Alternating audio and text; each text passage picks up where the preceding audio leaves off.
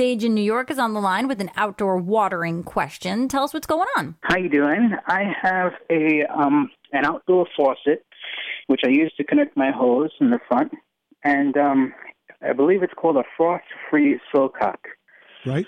And the problem I have is that when I open the faucet, I can open it full, but the water takes sometimes up to a minute to come out if it comes out at all. Now, inside your house, there's going to be another valve that is designed to shut off that line for the winter. Did you check to make sure that valve was fully open? It is fully open, yes. So the valve's fully open on the inside of the house. The the valve, the hose bib on the outside of the house, though, you open it up and it takes a minute to come out. And when it comes out, does it come out fast or slow or what? It comes out slow, and um, I also wondered if the um, the fact that the pressure was lower on this faucet as compared to the faucet at the back of the house was part of the problem. How old's the house? Oh, the house is only about three years old. Three years old? All right, so the plumbing should be fine. What you're describing is simply a valve that's, that's not fully open.